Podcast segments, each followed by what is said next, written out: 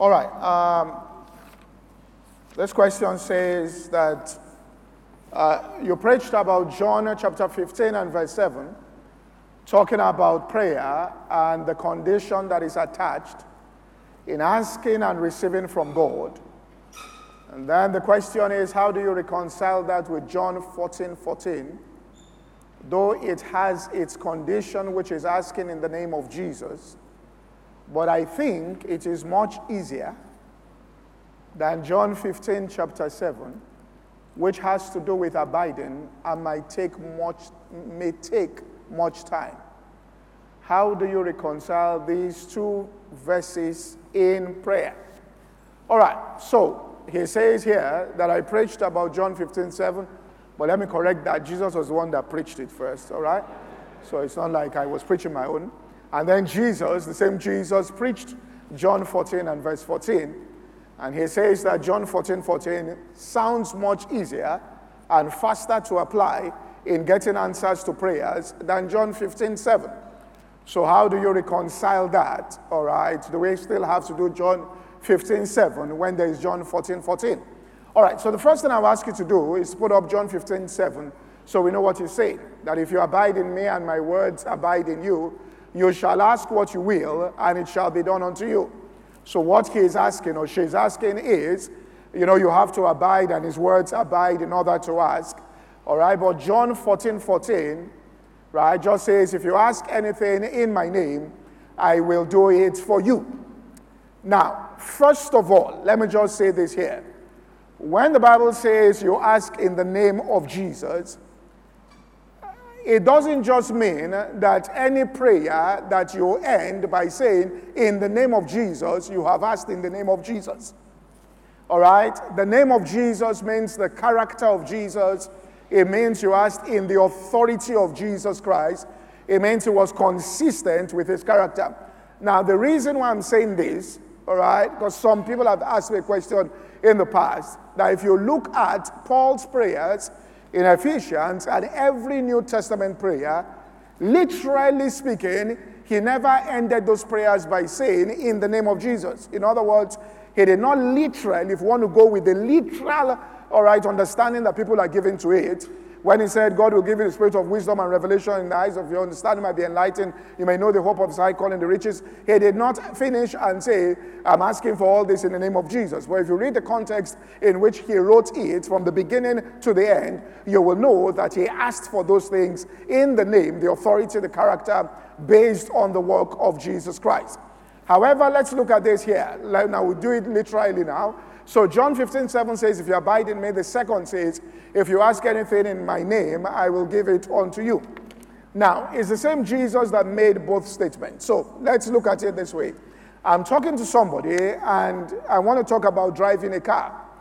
And then I say to the person that if you get the key and put it within in the ignition there and start the car, you can drive the car. Now I'm talking to somebody about driving a car. Now that John 14 there, 14, was just an isolated statement. If you ask anything in my name, I will do it. Now it's a whole book. It was teaching up and down, but you just take that line, all right? And this is how we take things out of context. So if I just tell the person, you know, if you put the key in the ignition and start the car, you know, just drive the car, and I'm correct in that isolated statement. However, I did not tell you, all right, and somewhere else, I told you that you need to put fuel in the car. Somewhere else, I told you you need to put engine oil in the car. Somewhere else, I told you you need to put water in the radiator. All right? But you now say, but what you said to me, right, was put the key in, start the car, and drive off. That all you need to do is to put the key in, all right? Or I just said that, all right, put the key in, start the car, and drive the car, right? Now, that's an isolated statement, so you have to look at everything. Okay? The Bible also says, whatsoever we ask, that a man should not think he shall receive anything from God if that man doesn't ask in faith. So, are you going to say that because I ended a prayer by saying I ask for this in the name of Jesus Christ, it has overridden the principle of me asking in faith, or I do not have to stay in faith, and I can now doubt because I said at the end of the prayer in the name of Jesus Christ? Or are you going to say that because he did not mention that if you have any ought in your heart against anybody, that that is therefore not necessary because when he said, if you ask anything in the name of Jesus Christ, he did not include that particular thing. Neither did he say that you should end the prayer with thanksgiving. That are you going to say, all right, that. Uh, so that's not the way you read the Bible. What you do is that when you want to study any subject within the Bible, right, you do what now, you, you, you, you look for everything that the Bible has to say in relation to that particular subject so you can get the whole mind of God. All right, we said this here that that's why there are even four gospels, which means that one author could not capture everything that had to do with Jesus Christ. If we're just going to go with what, all right, Matthew said, then we're going to look at the lineage of Jesus starting from Abraham, because he was talking about Jesus as a Jew. If we're going to look at what Luke said about him, talking about his humanity, he started it from Adam. If you're going to look at what John said, John did not trace him to being born of by any woman from any natural lineage. He just said in the beginning was the Word, the Word was with God. So it's important. The, the important thing about what that person asked is that on any subject, right, before you draw your conclusion on it, the same way you can't just say that because a human being talking said that do it like this means that that is all that you have to do to make that particular thing work. That is just an isolated statement, and it's still the same Jesus, all right, who went on all right, and said it. So abiding in him includes asking in the name, all right, of Jesus Christ. All right, so let's take the second one here. Second question. All right, uh, the person said, in the course of your teachings on the subject of faith and prayers, you promised to talk about the operations of demons regarding how they affect prayers, but you did not delve into it as promised. Yes, you talked about declaration after prayers of stopping every maneuvering of demons as well as usual Daniel and Prince of Persia. And he said, maybe I missed it. All right? Okay, so I assume what this person is referring to was the fact that I did say, and I'm still going to do it, that we'll teach on the subject of spiritual warfare when it comes to prayers. All right?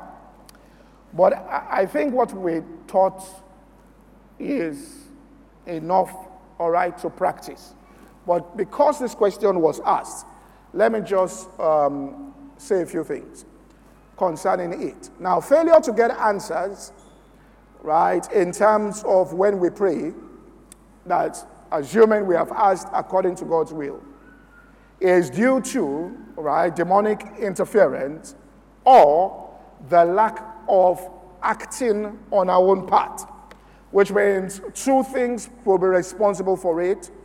Either there is demonic interference or the corresponding actions have not been carried out by the individual. In other words, the person is just seated and praying about that particular thing, and there are no corresponding actions that that person is taking as regards what they are praying about. As the Bible says, faith without works is dead. In other words, the corresponding actions, the steps that you are supposed to take, right, have not been taken.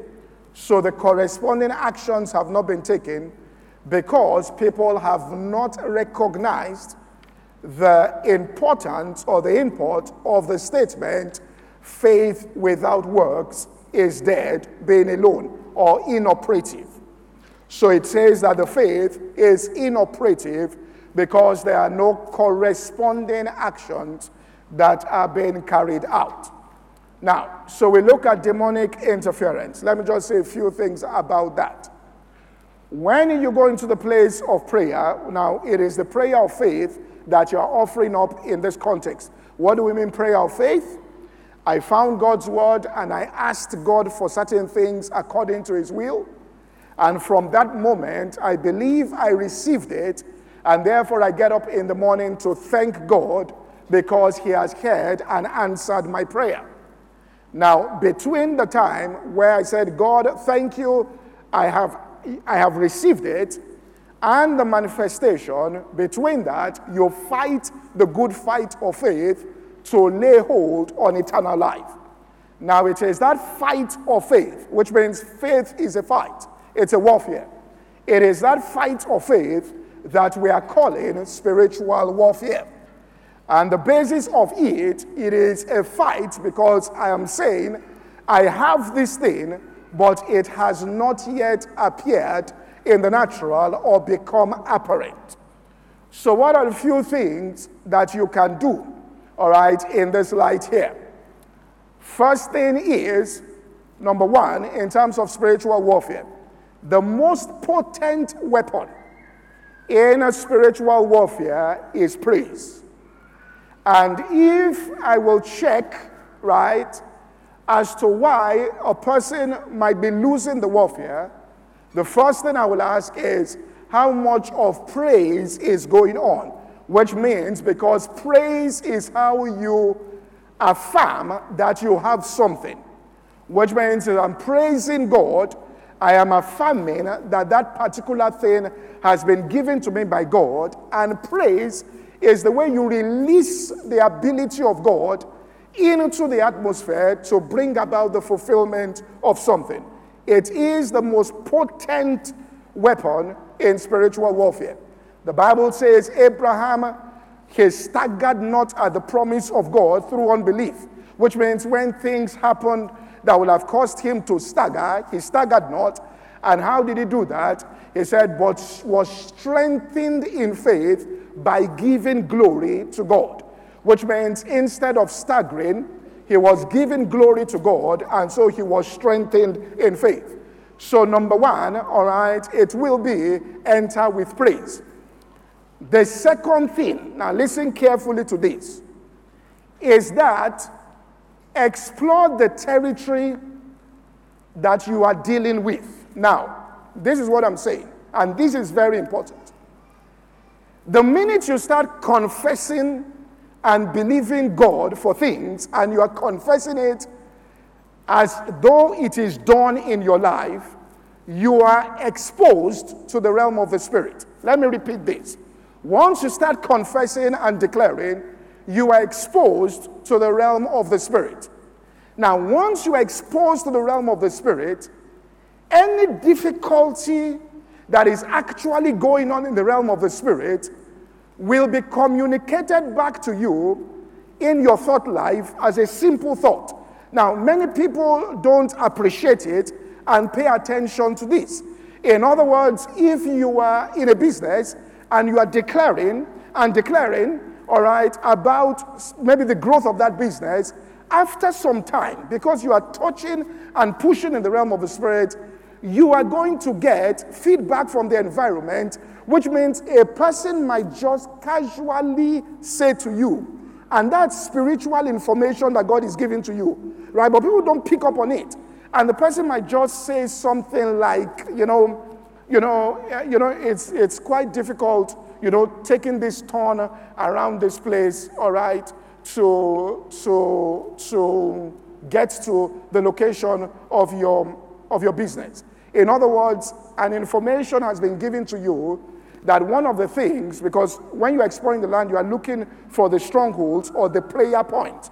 So some feedback has come that that particular thing is creating an actual challenge in the realm of the spirit, and Satan is exploiting that. You see, he's the prince of the power of the air, which means there's something in the air, all right? And once you start confessing what is in the atmosphere that is resisting it, because it's in the air, which means people are thinking it, People are saying it. The problem is, people just don't know that this is spiritual information that they are getting. And the Bible says Jesus was tempted at every point just as we are. So, what is happening is that the angels are giving you feedback that these are the points, all right, of temptation. These are the pressure points, right, that is being used against whatever you are doing. So, what you now do in prayer is that you want to eliminate those strongholds. In other words, when you are now praying, so you bring up that issue. All right? Because the Bible says every, we cast out every imagination and every high thing and every prejudice that exalts itself against the knowledge of God and bringing into captivity every thought. So there are imaginations, there are like prejudice, there are things people are thinking about. All right, there are things that are in the atmosphere, that are in the thoughts of people that are coming out. But you see, we ignore these things there. All right, uh, uh, that's why they'll tell the spies, go and spy the land you want to take. So you are spying the land, you are looking at it. The enemy strongholds are being shown you. That's what's really going on. All right? Uh, because it's in the atmosphere. So you hear those things, right? Now, so what you do once you start praising God, and then, you know, you are thanking Him and praising Him, right? Now, once you start getting, and those things start creating weights on your heart. So once you start picking up those things, you hear them weights are there. Next time you pray, you bring those things up in detail. All right, Lord, I bring up this aspect of this, all right, and pray that particular thing through. And then you hear something else, pick up that particular thing, pray that particular thing through. Pick up something else, you see it there, pray that, all right, particular thing, all right, through there, and deal, all right, with those things there, and start praying about those things. So know the strategy of the enemy, the points at which you must pray, the places, all right, of temptation, which is where the pressure is, the more you stay in faith confessing, the more you are going to become aware of the things, all right? And the problem is we seem to ignore these messages that angels are actually giving to us. So as you are confessing and declaring, you will begin to pick up things, right, in the atmosphere. That's why sometimes when something finally goes wrong, you hear people say, you know, and I knew this thing. You, you hear people say, you know, I, I, I knew I picked up on this thing, which means that the thing has been revealed, right, to them, but they are not addressing those things there in the place, all right, of prayer there. So you pick up on those things there. So let's assume you're in your career, things are not working out well, and casually somebody just says that, you know, the people have this particular perception about you. Pick up on that, right? Because it's in the air, all right? Someone just dropped it. That's intelligence. It's like you're going to one, they're giving you intelligence. Pick up on that particular thing. That this must be something massive in the spirit that is being used, all right, against, right, what we're doing. And then pray that particular thing, stay in the place of prayer, pray that particular thing through, and you begin to get the thoughts that you should implement. So in Second Corinthians chapter 2 and verse 11, lest Satan should gain an advantage over us for we are not ignorant of his devices. So he will have undue advantage if you are ignorant of his devices there. 1 Corinthians 12, 1. It says, concerning spiritual gifts. First Corinthians, not second. All right, concerning, concerning spiritual gifts. Now, it's in brackets, which means it's in italics. What this means if you read it in King James, it means this was added by the translators and you are at liberty to take it out. So let's remove the gift and you'll see what Paul is saying. Concerning spiritual, brethren, in other words, concerning the spiritual, I will not have you ignorant. So it's important that we're not ignorant of what is going on in spirit realm.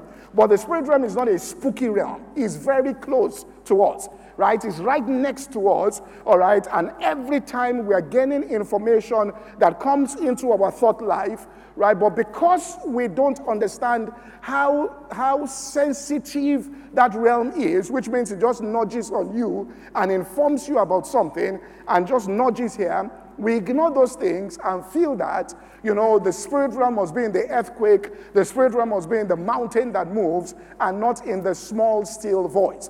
So once you begin to confess God's word and you're praising, stay spiritually alert, right? Information will come back to you as regards what might be militating against it. And then what you do is that pray, all right, those things. So detect what the strongholds are, all right, through feedback you are getting and pray through on these things. All right. And when you have prayed, all right, through on those things, let me just add this, then you can, all right, once you pray through on something, you have overcome. So when you pray through, I'm going to answer what it means to pray through later on. But when you pray through and you get a note of victory, then you have overcome, some demonic restraints concerning that particular thing manifested in the thoughts of people towards it. And then you can now declare, like we said, that Satan, I bind you in the name of Jesus Christ and cast you out. I command you desist in your maneuver and cast you out, all right, of this particular situation. Ministering spirits, I release you, go forth and minister for me, all right, on behalf of salvation there. So you now release, all right, um, ministering spirits. But it's important. Stay in the place of praise, stay confessing, but then be alert. All right. Once things are, if you hear something the first time, as they say, we'll say happenstance. You hear it the second time, we say coincidence. You hear it the third time, enemy action. Are you following saying? Which means something comes back is enemy action all right? Which means there's some movement in the spirit realm concerning that thing. God is faithful, the spirit realm is very close, right? It is just next to us. And once you're pushing for something and you start confessing, you expose your mind to the realm of the spirit and you start getting impressions from that particular realm, all right, right upon your mind, okay? You start getting impressions there, right upon it. So if there's somebody, let's say you hired that is completely wrong, the impression starts coming to you. The problem is people don't do anything about it. They don't understand that this is some communication. Now, you might think what I should do is fire that person. That might not be the correct thing to do. The correct thing to do, first of all, is pray that particular thing through. When you do that, then the thoughts of God now come to you concerning that particular situation. Then you implement the thoughts of God. So the thoughts of God come to you concerning it, and then, all right, you implement the thoughts of God. All right, did that help? Huh? Okay then. All right, number three, quickly. All right, I always struggle and suffer for things. I always struggle and suffer for things. Okay, I suffer to get things done. That's what I say. Even as a believer, even when I pray about something, God will answer, but the following happens. The answer always comes late the answer will come small and smaller than what I asked. you know, in school, we used to have a, a, a, a phrase for that. You know, you say El Shaddai God. We used to call, we say when that happens, we say this is the El Tipo God. In other words, you ask for a call, but it's coming, we'll call it the El Tipo. Right? Now, it's, this is valid experience. All right? I will keep on thanking God for it, but it will be struggling as I'll be struggling as I'm thanking God and stressful. What am I getting wrong, sir? Okay, thank you for all the insights you have started preaching.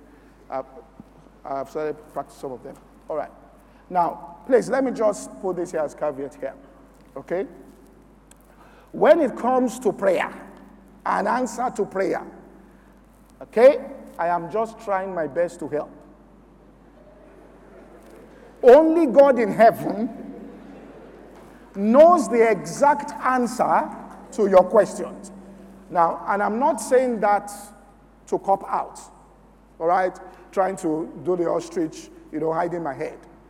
The truth about the matter is this in the practice of your faith walk, no matter how well you are taught, once you begin to practice it, you will come up against certain obstacles. That what you were taught, or let me say what you heard, may not be sufficient or you don't know what's going on. Now, that is the place, all right, where the Father wants to reveal certain things to you. And it is important in your faith walk so ask God questions.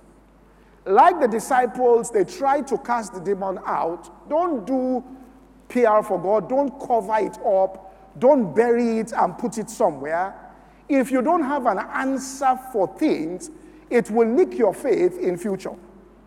In other words, when you start believing, Satan will use that thing as a trigger, all right, and leak the confidence that you have so it is important that you get answers. If you prayed about something and you did not get the result, all right, and the time passed, you have to go back and ask God, what happened? Where did I miss it?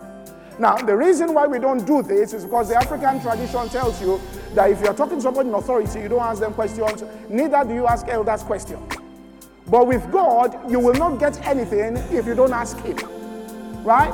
That's why the disciples went to Jesus and said, All right, to Jesus, why could we not cast him out? And Jesus opened a world, right, to them that we are still using today. Which means, can you imagine if Jesus never said that? Where he said, This one cometh not except by prayer and by fasting, right? Which means there's a dimension that we'll never even have gotten to, not knowing that praying and fasting, all right, will do that. Thank you for listening to today's podcast. To listen to the full message or any other message, please visit our website at www.insightsforliving.org. For any inquiries, please call 0818 600 0082. God bless you.